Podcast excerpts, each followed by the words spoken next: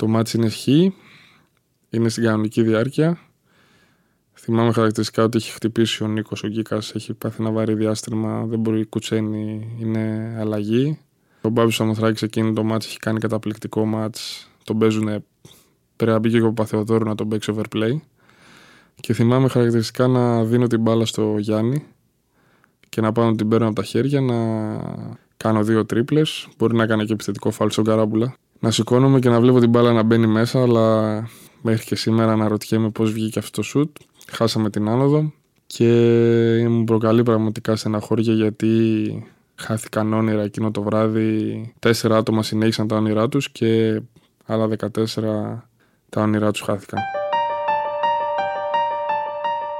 Είμαι η Λέτα Γκαρέτσου και ακούτε το podcast «Πέρα από τα όρια». Ένα podcast για ανθρώπους που τολμούν, υπερβαίνουν και τελικά νικούν. Από εκείνη τη μέρα και μετά που μπήκα στο εφηβικό του Ολυμπιακού δεν σταμάτησα ούτε μια μέρα να νιώθω ότι η καρδιά μου χτυπάει γι' αυτό και μόνο γι' αυτό. Ήταν πολλές φορές που με φίλους μου Πηγαίναμε και βλέπαμε κρυφά τις προπονήσεις του αντρικού. Δεν κάναμε φασαρία να μην μας δουν. Πηγαίναμε το βράδυ όταν ήταν κλειστά τα φώτα στο σεφ και καθόμαστε στο κέντρο του γηπέδου και ονειρευόμουν τα πάντα. Τα πάντα όμως.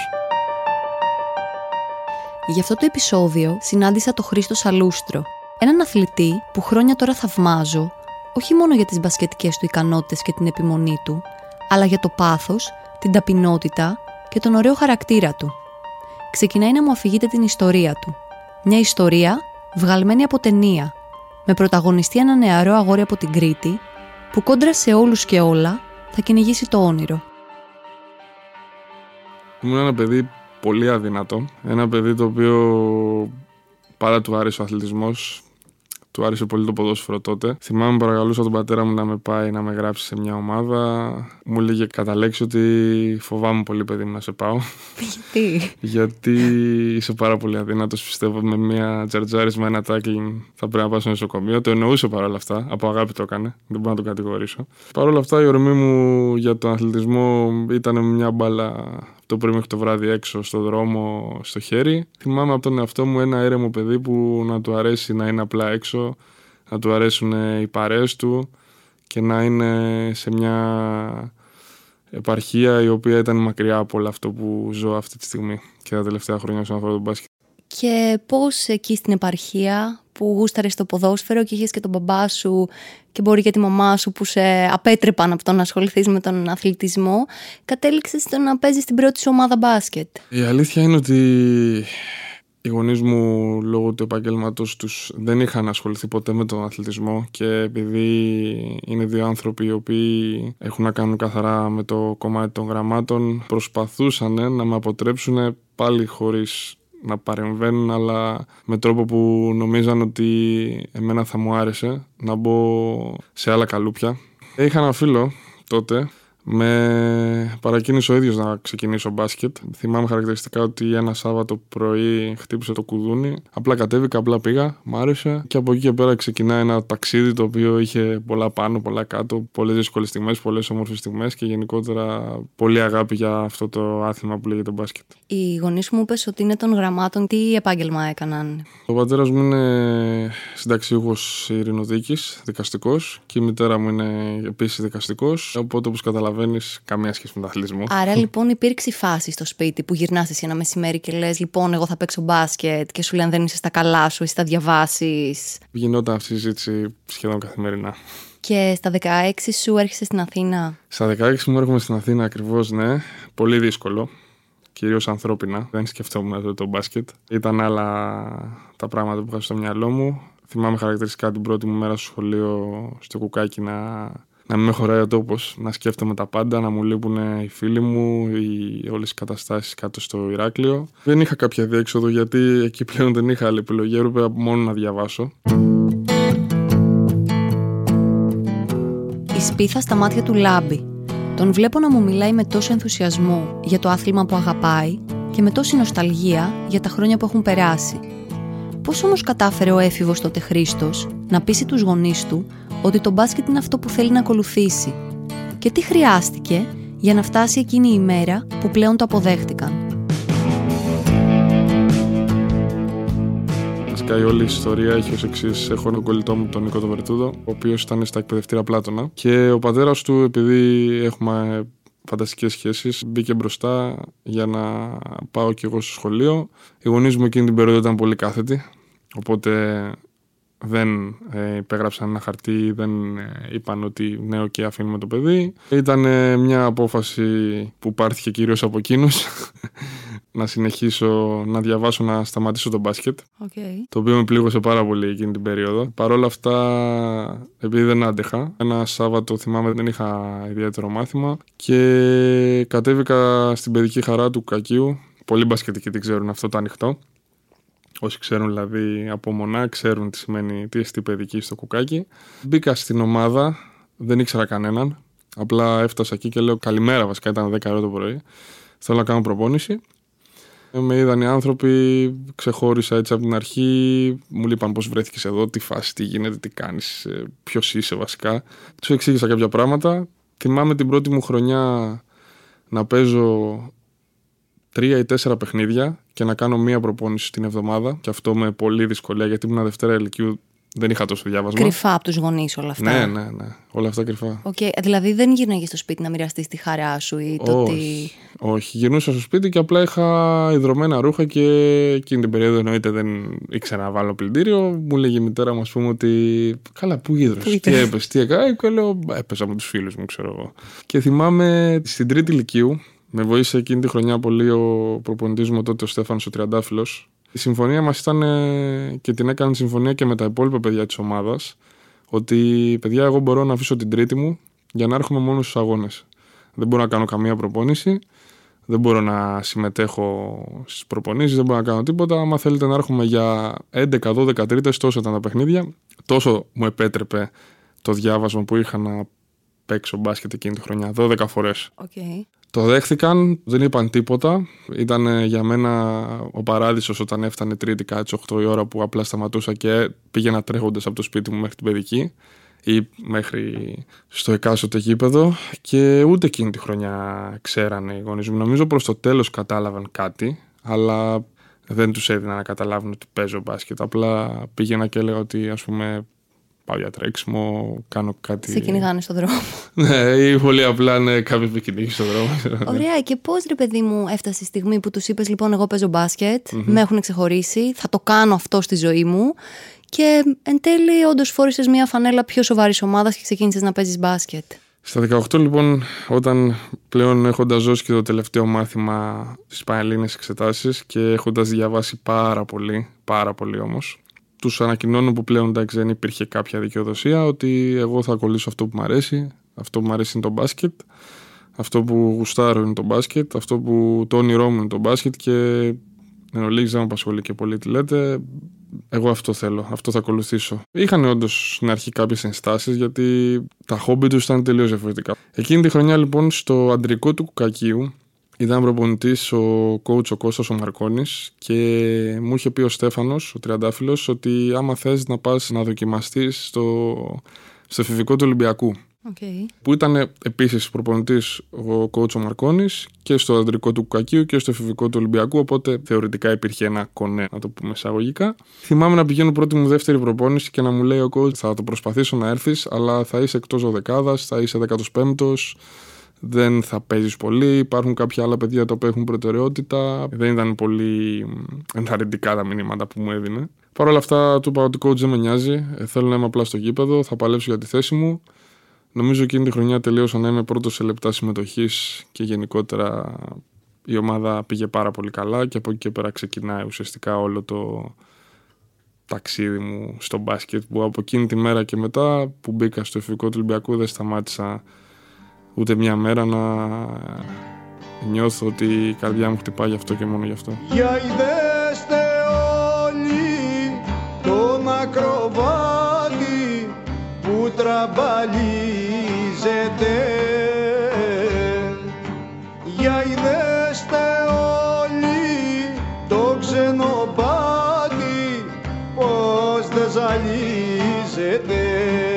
ένα παιδί 18 χρονών που φοράει ουσιαστικά την πρώτη του σοβαρή φανέλα στο εφηβικό μιας από τις δύο μεγαλύτερες ομάδες στην, στην Ελλάδα. Εκείνη την ώρα κάνεις όνειρα και αυτομάτως αρχίζεις να πιστεύεις μέσα σου ότι εγώ σε ένα-δύο χρόνια θα παίζω στην Α1 σε μία από τις πιο δυνατές ομάδες. Από την ώρα που φόρεσα, όπως είπες εσύ, τη φανέλα και μπήκα μέσα στο γήπεδο και ήμουνα κοντά και στο αντρικό από την άποψη ότι ήταν πολλές φορές που με φίλους μου πηγαίναμε και βλέπαμε κρυφά τις προπονήσεις του αντρικού, δεν κάναμε φασαρία να μην μας δουν, πηγαίναμε το βράδυ όταν ήταν κλειστά τα φώτα στο σεφ και καθόμαστε στο κέντρο του γηπέδου και ονειρευόμουν τα πάντα, τα πάντα όμως. Θυμάμαι να το κάνω αυτό χαρακτηριστικά με το φίλο μου τον Μιχάλη τον Μιχελάκο και μοιραζόμασταν τα, τα όνειρά μας. Μπορώ να σου πω ότι έφτασα σε ένα σημείο που να σκέφτομαι μετά από λίγα χρόνια βέβαια και ότι καταλάβαινα ότι μπορώ να το κάνω επαγγελματικά αυτό. Το όνειρό μου και ο στόχος της ζωής μου όσον αφορά τον μπάσκετ να είναι έστω και μία συμμετοχή, έστω και ένα δευτερόλεπτο με την εθνική Ελλάδος. Σε ποιον ήθελες να μοιάσεις τότε, εκεί στα αγώνες που πήγαινες κρυφά και παρακολουθούσες; Θυμάμαι εκείνη την περίοδο ήταν η περίοδος που στον Ολυμπιακό είχαν επενδύσει πολλά λεφτά οι, οι πρόεδροι, η αδερφή Αγγελόπουλη και θυμάμαι χαρακτηριστικά ήταν η χρονιά που είχε γυρίσει ο Παπαλουκάς. Είχε έρθει ο Τσίλντρε ξανά στην ομάδα, ήταν ο Μπουρούσης, ήταν, ήταν τότε ο, ο συμπέχτη μου ο Παναγιώτης Βασιλόπουλος. Τον αφήνω στο τέλος γιατί ενώ δεν το έχω πει και θα το πάρει πάνω του άμα το ακούσει.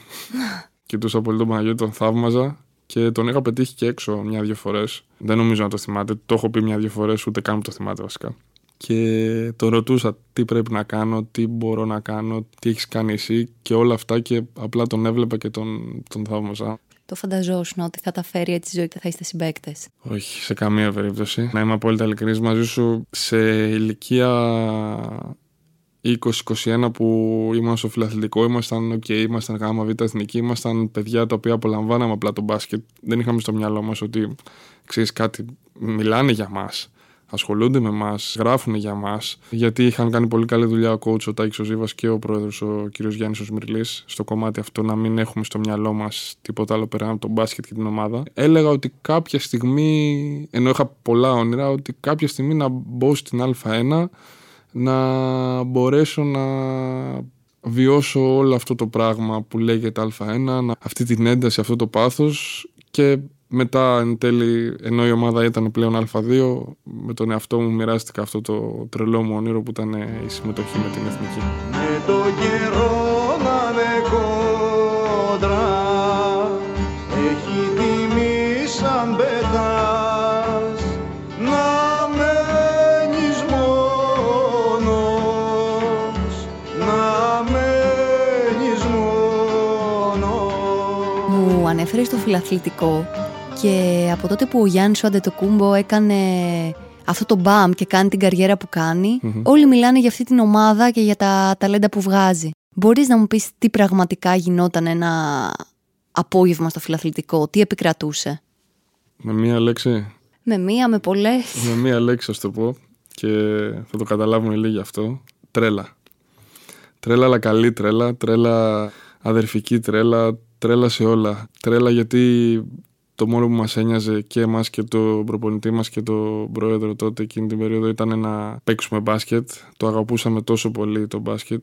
Μία ακόμη λέξη που θα μπορούσα να βάλω είναι αγάπη.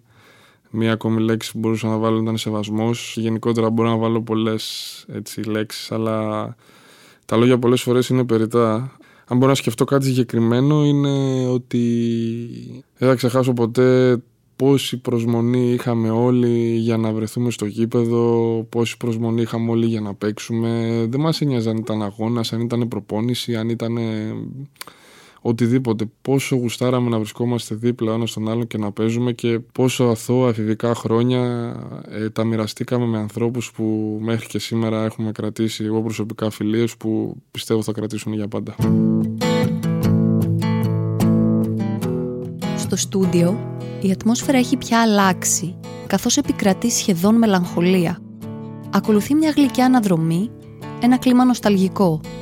Ένας άντρας μοιράζεται μαζί μου τα όμορφα εφηβικά του χρόνια. Σε μια ομάδα που έμαθε γενιές και γενιές να αγαπήσουν το μπάσκετ. Σε έναν σύλλογο που έδωσε φτερά σε παίκτες να πετάξουν μακριά. Τι ήταν αυτό όμως που έδωσε ευκαιρίες στο ρόστερ της τότε ομάδας και ποιο ήταν το μυστικό της επιτυχίας – Ήταν η μαγιά, ήταν οι χαρακτήρες, ήταν το γεγονός ότι όλα τα παιδιά είχαν όνειρα. Καταφέραμε και τα εκπληρώσαμε δυστυχώς θα πω τέσσερα άτομα μόνο. Μιλάω για το Γιάννη, το Θανάση, εμένα και τον Νίκο τον Κίκα. Και δυστυχώς η ιστορία άφησε πίσω και το λέω και στεναχωριέμαι πραγματικά μία ολόκληρη ομάδα. Ένα προπονητή και ένα πρόεδρο και αρκετούς παίχτες οι οποίοι είχαν να δώσουν πολλά πολλά ακόμα στο μπάσκετ και γιατί όχι να βρίσκονται εκείνη την περίοδο στην Α1 και όλα αυτά δεν επιτεύχθηκαν για ένα σούτ ας πούμε ακόμα που με στοιχιώνει το οποίο το έχασα στη κανονική διάρκεια του παιχνιδιού και φτάσαμε στην τρίτη παράταση να χάσουμε το παιχνίδι. Ήταν πραγματικά ένα όνειρο ήταν μια κατάσταση η οποία δεν νομίζω ότι συμβαίνει συχνά.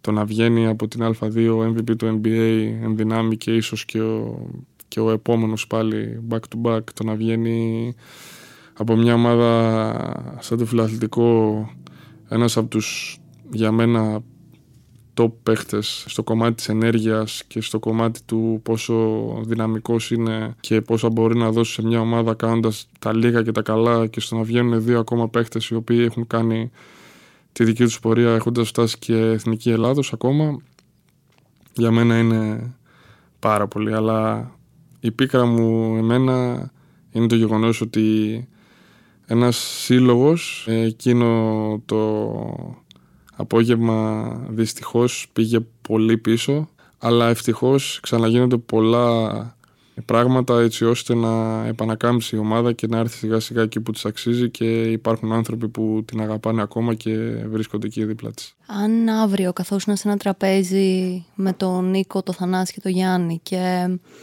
πιάνατε μία στιγμή από όλες όσοι έχετε ζήσει και λέγατε ότι αυτή τη στιγμή θέλω να την περιγράφω στα παιδιά μου ή να τη δείξω στα παιδιά μου. Ποια στιγμή θα ήταν αυτή που θα διάλεγες; Η στιγμή η πρώτη που μου ήρθε και αυτή θα πω, παρόλο που είναι πολύ στενάχωρη, είναι το, το κλάμα όλων μας στον πάγκο του γηπέδου της Νέας Κηφισιάς. Αλλά όχι για να στεναχωρηθούμε, για να μας δείξει πόσο κοντά ήμασταν και είμαστε ακόμα και να μας δείξει το πόσο πονέσαμε για αυτή την ομάδα και πόσο κλάψαμε, στεναχωρηθήκαμε αλλά παρόλα αυτά ο καθένας έφτιαξε και έστρωσε μετά το δρόμο του. Και εξωαγωνιστικά, μια ιστορία που έτσι θα την κουβαλάς πάντα. Ίσως το γεγονός ότι τελείωνε κάθε φορά η προπόνηση και ο χαβαλές που κάναμε κάθε φορά εκεί στη γωνία του γηπέδου πειράζοντας ο ένας τον άλλον και λέγοντας τόσα πολλά πράγματα ο ένας για τον άλλον και ανακαλύπτοντας ο ένας τον άλλον. Μέρες παράξενες θαυμάσιες μέρες. Να ονειρεύεσαι, να μην ξεχνάς. Μέρες παράξενες θαυμάσιες μέρες. Να μην φοβάσαι και να γερνάς. Μέρες παράξενες θαυμάσιες μέρες. Θα μείνω εδώ δεν έχω που να κρυφτώ. Μέρες παράξενες θαυμάσιες μέρες. Δεν προλαβαίνω ούτε καν να σκεφτώ Μέρες παράξενες θαυμάσιες Θυμάσαι τη, τη μέρα που ήρθε η πρόταση από τον Πανιόνιο και αυτομάτως κατάλαβες ότι πλέον θα παίζει την Α1. Τη θυμάμαι να είμαι ειλικρινής. Ήταν ακόμα τρυφερή ηλικία τότε. Η μόνη πρόταση που είχα ήταν από το Ρέθυμνο ή το να μείνω στην ομάδα στο φιλαθλητικό, αλλά πιστεύω ότι έπρεπε να κάνω το βήμα παραπάνω όπως και το έκανα. Μου ήρθε η πρόταση από το Πανιόνιο και πραγματικά με την καλή έννοια μου κόπηκαν τα πόδια. Τι, τι έκανες; Δεν μπορούσα να το πιστέψω, να σου πω την αλήθεια. Δεν μπορούσα να διανοηθώ ότι από μια ομάδα της Α2 που δεν ανέβηκε εν τέλει θα βρεθώ σε μια ομάδα που παίζει Ευρώπη. Γιατί εκείνη την περίοδο ήταν μόνο ο Ολυμπιακός, ο Παναγικό και ο Πανιόνιος. Η χαρά μου ήταν απερίγραπτη. Δεν μπορούσα να θυμάμαι. Πήρα όλους τους φίλους μου, τους έβγαλα έξω και περάσαμε τόσο ωραία και ένιωθα τόσο ευχαριστημένος και τόσο ευτυχισμένος με όλα αυτά που είχαν γίνει. Σε ένα από τα τελευταία μάτια τη Α2 είχε έρθει ο coach ο Γιάννης ο Σφερόπουλο. Με είχε δει, αλλά να σου πω την αλήθεια μου δεν περίμενα ότι θα έρθει αυτή η πρόταση. Και η συνεργασία μου με τον coach ήταν τόσο καλή Μετά από λίγο καιρό, μάλιστα, με εκμυστηρεύτηκε ότι ξέρεις κάτι, είναι η δική μου επιλογή. Εγώ είπα να έρθεις εδώ. Είσαι εδώ γιατί εγώ σε ήθελα. Δεν σε έφερε κανείς, δεν σε επέβαλε κανείς. Είσαι εδώ γιατί εγώ το ζήτησα. Και θυμάμαι να αυτό απλά να μου δίνει φτερά από εκεί και πέρα. Η πρώτη φορά που έπαιξες με φανέλα της Α1 αλλάζει το βάρος και το άγχος μέσα στο γήπεδο. Μου το λες αυτό και ανατρίχιασα λίγο, δεν ξέρω τον λόγο. Αλλάζει εννοείται, αλλά επειδή έπρεπε να μπω λίγο περισσότερο και λίγο πιο γρήγορα στα βαθιά Ο, από όντως ό,τι περίμενα. ναι, ναι, ναι. Το αλλάζει, αλλά το μόνο που έκανα και ήθελα ήταν να εκτελέσω τις οδηγίες του προπονητή μου, να μπορέσω να αποδείξω ότι αξίζω να βρίσκομαι εκεί, γιατί όντως ήταν και εκεί λίγο περίεργα. Ένιωσα λίγο σαν το εφηβικό του Ολυμπιακού που ήμουν, ας πούμε, ο 12ο, 10ο, 14ο που και αυτό μου αναλογούσε για εκείνη την περίοδο, αλλά έλεγα ότι θα δουλέψω, θα δουλέψω σκληρά και θα καταφέρω να μπορέσω να είμαι μέρος αυτής της ομάδας κανονικά. Και δεν μου το χαρίσει κανείς. Το κατάφερα και δικαίωσα και τον coach για εκείνη τη χρονιά.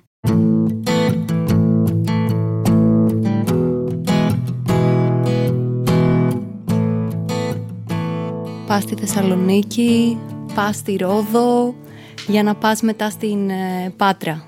Τι σου έδωσαν όλα αυτά τα μέρη, ως αθλητή και βασικά ως άνθρωπο. Πάρα πολλά.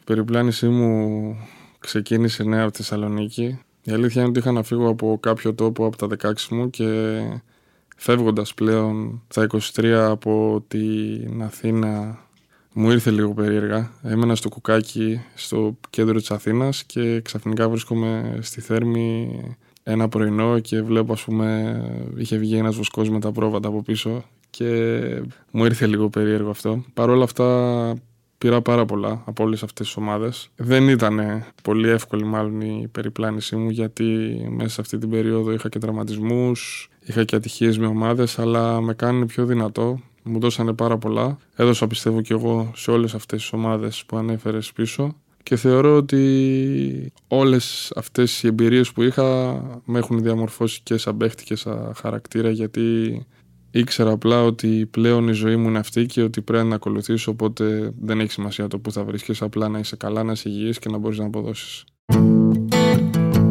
Το 2017 ο Χρήστος θα βρεθεί στην Πάτρα και θα φορέσει τη φανέλα του Προμηθέα. Θα αποτελέσει βασικό κορμό της ομάδας και μαζί με τους συμπαίκτες του θα εκτοξευτούν στην κορυφή. Τον ρωτάω με μεγάλη περιέργεια τι ήταν αυτό που απογείωσε μια έως τότε σχεδόν άγνωστη ομάδα; Θεωρώ ότι εκείνη τη χρονιά για τον Προμηθέα ήταν ένα όνειρο πραγματικό. Η ομάδα ήταν ε, την προηγούμενη σεζόν εκτός Είχε μια πάρα πολύ κακή περίοδο. Ήταν πολύ κοντά και στις ε, θέσεις του υποβασμού. Εν τέλει έφτασε να βρίσκεται στην ένατη θέση. Και θεωρώ ότι όταν έφτασα εγώ και ήρθαν και άλλα παιδιά τα οποία μπορεί να μην ήταν ε, Έλληνες αθλητές, αλλά ήξεραν την ελληνική πραγματικότητα, όλο αυτό απογειώθηκε και θεωρώ ότι φτάσαμε την ομάδα να την μάθει πλέον ο κόσμος. Γιατί ακόμα και στην Πάτρα, να είμαι απόλυτα ειλικρινής μαζί σου, δεν την ξέραν την ομάδα. Πώς ένιωσες που υπήρξες ξανά συμπαίκτη με τον Γκίκα, ενώ ήσασταν και μαζί στα ξεκινήματά σας, και πόσο μάλλον που εσείς οι δύο ουσιαστικά φτάσατε και την ομάδα εκεί που τη φτάσατε; Το ήθελα πολύ να σου πω την αλήθεια μου. Από την πρώτη στιγμή που μου ήρθε η πρόεδρο Προμηθέα και ήξερα μάλλον ότι θα είναι ο Νίκος ήδη στην ομάδα και με περιμένει. Υπήρξε μια πρώτη σκέψη να συγκατοικούσαμε κιόλας. Μας δόθηκε αυτή η επιλογή, αλλά δεν το κάναμε τελικά. Βασικά να σου πω την αλήθεια μου, η κοινή συνύπραξη εν τέλει πάλι με τον Νίκο πιστεύω ότι απογείωσε και την ομάδα του Πορμηθέα αλλά και τη σχέση την ε, ανθρώπινη ανάμεσα σε μένα και στον ίδιο τον Νίκο.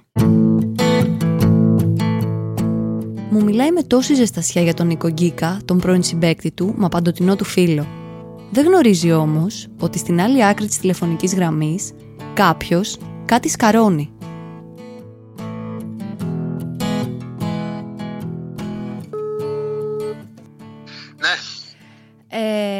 Ε, είμαι εδώ μαζί με τον Χρήστο. Προσπαθώ να του περιγράψω ότι έχετε γνωριστεί μετά από κάποιον αγώνα στον Προμηθέα, αλλά μου λέει ότι δεν μπορεί να καταλάβει ποιος είσαι και σε ποιο σταθμό δουλεύεις. Καλησπέρα, Λέτα. Καλησπέρα, Χρήστο. Αυτός είναι δημοσιογράφος, φίλε. Αυτός είναι δημοσιογράφος. Προσπάθησα, ε, προσπάθησα. Με κατάλαβες ήδη. Ε, σε κατάλαβε νομίζω όταν είπες το πρώτο ναι. Ε, εντάξει. Τελικά ο Χρήστος είναι έτσι ταπεινός, ήρεμος, γιατί εδώ μου μιλάει μία ώρα με σκεφτό το κεφάλι, ταπεινότητα, προσπάθεια, πάλι προσπάθεια ή είναι κάτι άλλο; Είναι κάτι άλλο για όλους όσους το ξέρουν πολύ καλά, για όλους τους υπόλοιπους είναι αυτό το παιδί που βλέπεις.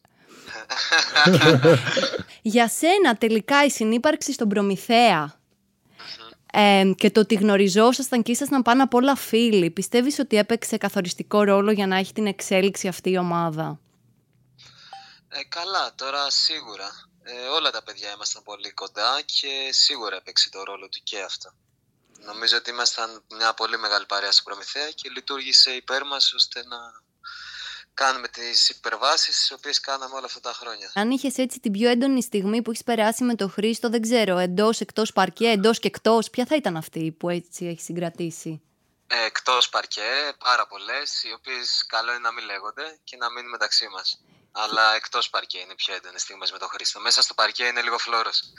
συνέχεια ήρεμος κτλ. Δεν είναι, κατάλαβες. Τι, δηλαδή αγωνιστικά δεν έχεις κάτι έτσι να τον κοιτάς στα μάτια, να σιγοντάρει ο ένας τον άλλον την ώρα του αγώνα; Ίσως ε, στο μάτς με την ΑΕΚ ε, την πρώτη του χρονιά του Χρήστου στην ομάδα, στην Προμηθέα και τη δεύτερη δικιά μου. Όταν είχαμε κάνει μια ανατροπή στο τέλος που θυμάμαι ότι ήταν ίσως η πιο έντονη στιγμή. Και, να σας και μετά το Λαύριο, και στο Λαύριο. Στο Λαύριο όταν είχε παίξει 40 λεπτά και είχε βγάλει τα σηκώτια του στο παρκέ. και αυτή τη θυμάμαι. Ο Νίκος Γκίκας δεν κατάφερε να πείσει τον Χρήστο ότι είναι δημοσιογράφος. Λογικό. Τόσα χρόνια φίλοι δεν μπορούν να ξεγελάσουν εύκολα ο ένας τον άλλον.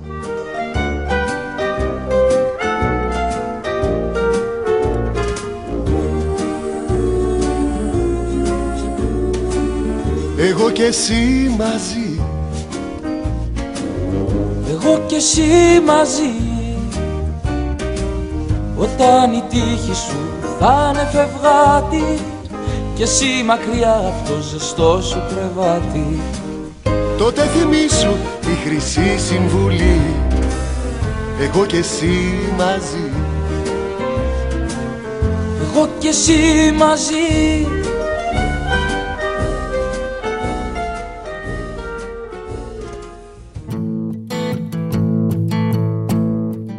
Αφήνουμε πίσω μας την κουβέντα μεταξύ κολλητών και επιστρέφουμε στο story. Πώς αισθάνθηκες όταν ψηφίστηκες ως ο πιο βελτιωμένος παίκτης; Δικαίωση να σου πω την αλήθεια μου.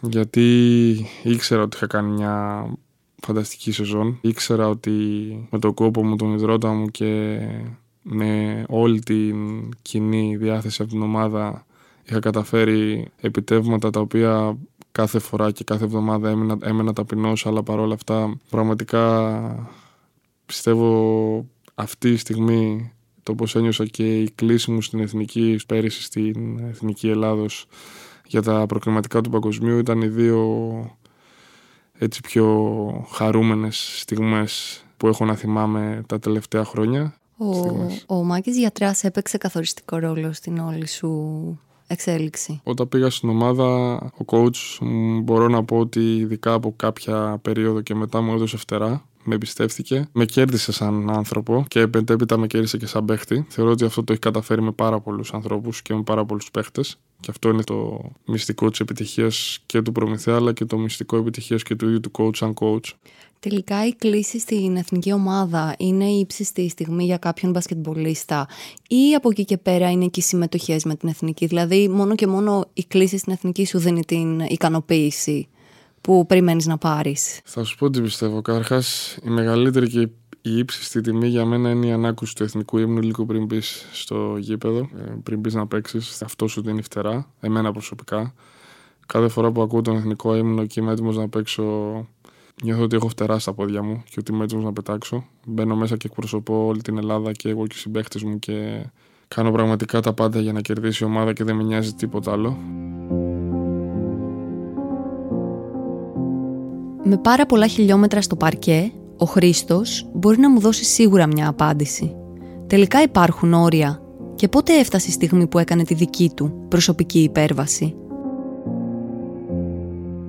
Ότι την πρώτη μέρα που, ουσιαστικά ξεκίνησα πάλι τον μπάσκετ στα 18 μου, θεωρώ ότι κάθε χρόνο κάνω μικρές υπερβάσεις και κάθε χρόνο κατακτάω κάποιους μικρούς μου στόχους. Σίγουρα, για να το πάω πιο συγκεκριμένα, η χρονιά με τον Προμηθέα σαν παίχτη με καταξίωσε και θεωρώ ότι από εκεί και μετά απλά προσπαθώ να δίνω τα διαπιστευτήριά μου σε κάθε αγώνα που παίζω γιατί πολύ απλά πλέον κρίνεσαι και διαφορετικά όσο μεγαλώνεις υπάρχει και μια πιο μεγάλη έτσι αμφισβήτηση αυτό που προσπαθώ είναι κάθε φορά να μπαίνω μέσα και να μπορώ να κάνω ό,τι καλύτερο για την ομάδα μου.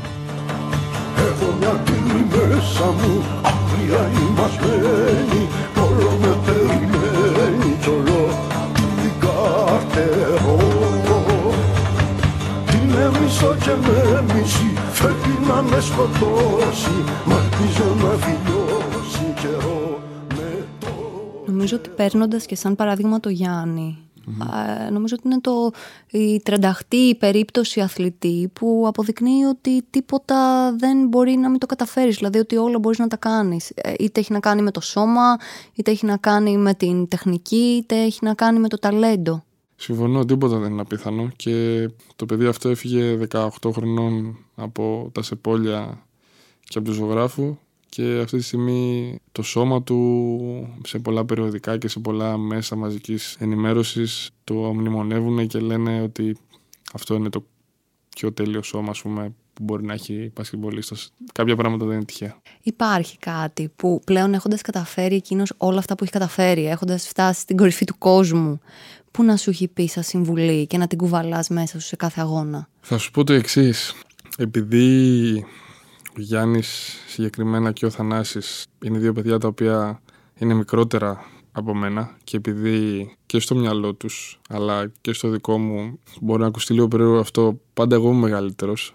Και ο Γιάννης και ο Θανάσης θεωρώ ότι όταν βρισκόμαστε περιμένουν να ακούσουν μια συμβουλή από μένα σπάνια θα μου δώσουν μια συμβουλή, θα μου πούνε σίγουρα τα δικά τους, αλλά θα μετρήσουν πολύ διαφορετικά τη δική μου άποψη, την άποψη του Νίκου ή συγκεκριμένων ανθρώπων σε σχέση με αυτά που ακούνε κάθε μέρα, γιατί σίγουρα ακούνε περισσότερα από μένα. Τη μία κουβέντα πιστεύω που θα πω εγώ ή κάποιος δικός τους άνθρωπος θα τη μετρήσουν πολύ διαφορετικά.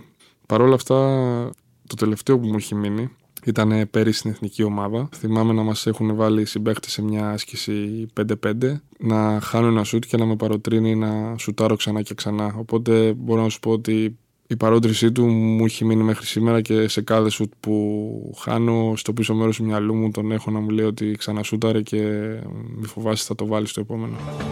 Έχει τα γόδια στην καρδιά, τα νύχια στο μυαλό μου και εγώ για το καρό μου για κοινή πόλεμο κι όλου του κόσμου τα καλά με κάνει να μισήσω για να τσιτραφίσω το πιο βαρύ καημό Τώρα στο Περιστέρι ποιοι είναι οι στόχοι σου και τι εσύ αισθάνεσαι ότι λείπει από την μπασκετική σου καριέρα; Θα ήθελα πολύ να έχω έναν τίτλο, κάποια στιγμή να κατακτήσω ένα τίτλο. Ξέρω ότι για πολλούς είναι μια συνήθεια αυτό. Για μένα δεν είναι συνήθεια. Θα μ' άρεσε πολύ να κατακτήσω κάτι σε τρόπαιο με την ομάδα μου. Το Περιστέρι, καταρχάς να πω ότι είναι ένα πολύ νοικοκυρεμένο σωματείο με ανθρώπους που αγαπάνε τον μπάσκετ και αγαπάνε και πάρα πάρα πολύ την ομάδα. Οι στόχοι μου, όπως κάθε χρόνο είναι να μην σταματάω ποτέ να βελτιώνομαι, να κάνω είτε το πιο απλό είτε το πιο σύνθετο για να μπορέσω κάθε βράδυ να είμαι καλά και εν τέλει να, να κερδίζει η ομάδα. Αυτό είναι το μότο που έχω από την πρώτη στιγμή που μπαίνω στο γήπεδο μέχρι τη τελευταία στιγμή που βγαίνω. Νομίζω ότι πλέον στα 30 σου και έχοντας κάνει όλη αυτή την μπασκετική πορεία είσαι ο πλέον κατάλληλος να μου απαντήσεις στο αν έρχονταν τώρα ένα πιτσιρίκι, ένα αγοράκι στα 14-15 το οποίο ήταν πάρα πολύ ταλαντούχο, είχε κάνει ήδη το ξεκίνημά του στο μπάσκετ μελλοντικά τι θα το συμβούλευες, να επέλεγε μια μικρότερη ομάδα και μεγάλο χρόνο συμμετοχής; Ή να στοχεύσει σε μια πιο μεγάλη με λιγότερος χρόνο συμμετοχής; Θα του πρότεινα καταρχάς να μην να κλείσει τα αυτιά του και να μην ακούσει κανένα. Όχι να μην ακούει κανένα γιατί θα πρέπει να είναι εγωιστής και ισχυρογνώμων, αλλά να μπορέσει να κάνει και να χαράξει τη δική του πορεία. Να είναι έτοιμος για το χειρότερο και για το καλύτερο. Να είναι δυνατός πνευματικά πρώτα και μετά μες στο γήπεδο. Και επειδή βιωματικά πάντα μιλάμε πιο πολύ. Θα πρότεινα να ξεκινήσει από πιο χαμηλά έτσι ώστε να μπορέσει να ανέβει, να πάρει χρόνο συμμετοχής, να δει πώς είναι το πιο κάτω. Το μόνο που θα του πρότεινα ήταν να μπορεί να είναι συγκεντρωμένος και να αγαπάει αυτό που κάνει και απλά να αγαπήσει τον μπάσκετ. Αυτό τίποτα άλλο. Τελικά για να κάνεις καριέρα στο μπάσκετ είναι θέμα να βρεθείς στη σωστή στιγμή, στο σωστό μέρος, με τους σωστούς ανθρώπους. Δηλαδή είναι και λίγο θέμα τύχης. Δεν θεωρώ ότι είναι θέμα τύχης, γιατί οι καλοί δεν χάνονται. Θεωρώ ότι είναι θέμα πιο πολύ συγκυριών και από εκεί προκύπτει και η τύχη, αλλά χωρίς αυτό να σημαίνει ότι ο καλός όπως είπα και πριν θα χαθεί. Και τι εννοώ με αυτό, ότι οι ευκαιρίες έρχονται. Ευκαιρίες έρχονται πάντα. Ειδικά όταν είσαι σε μικρή ηλικία, ευκαιρίες σου έρχονται συνέχεια αν τις κυνηγάς. Αν είσαι έτοιμος να τις αρπάξεις, θα τις αρπάξεις κατευθείαν. Αν δεν είσαι έτοιμος, την πρώτη φορά θα είσαι σίγουρα την επόμενη. Αν παρόλα αυτά δεν είσαι έτοιμος και τη δεύτερη, θα σου έρθει σίγουρα και μια τρίτη. Όσο δεν τις αρπάζεις, λοιπόν, είναι ακριβώς στο χέρι σου και για μένα ο κάθε άνθρωπος είναι αρχιτέκτον της τύχης του, φτιάχνει την τύχη του και όλοι κρινόμαστε από τις επιλογές μας.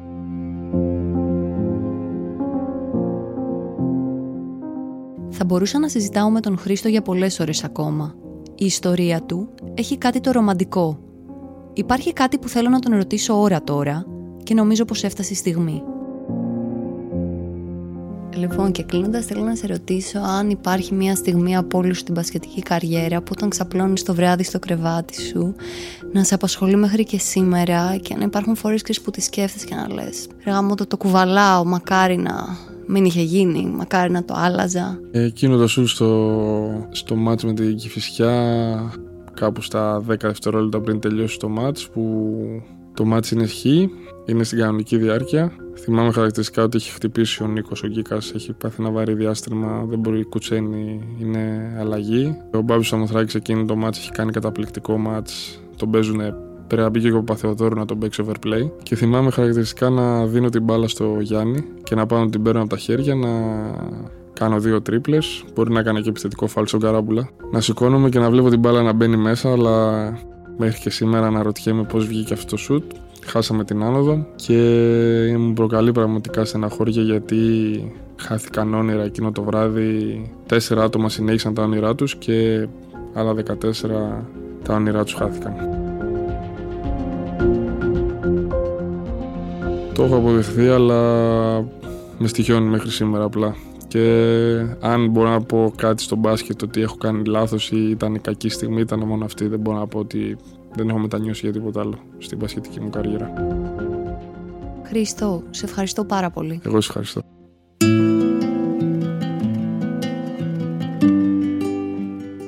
Αυτή ήταν η ιστορία του Χρήστου Σαλούστρου, ενός αγοριού που με πείσμα και επιμονή κατάφερε να πραγματοποιήσει τα δικά του προσωπικά όνειρα. Ακολούθησέ με στο pod.gr αλλά και στη σελίδα μου στο facebook πέρα από τα όρια podcast και αν έχεις και εσύ μια ιστορία πέρα από τα όρια που θες να ακουστεί, στείλε μου μήνυμα.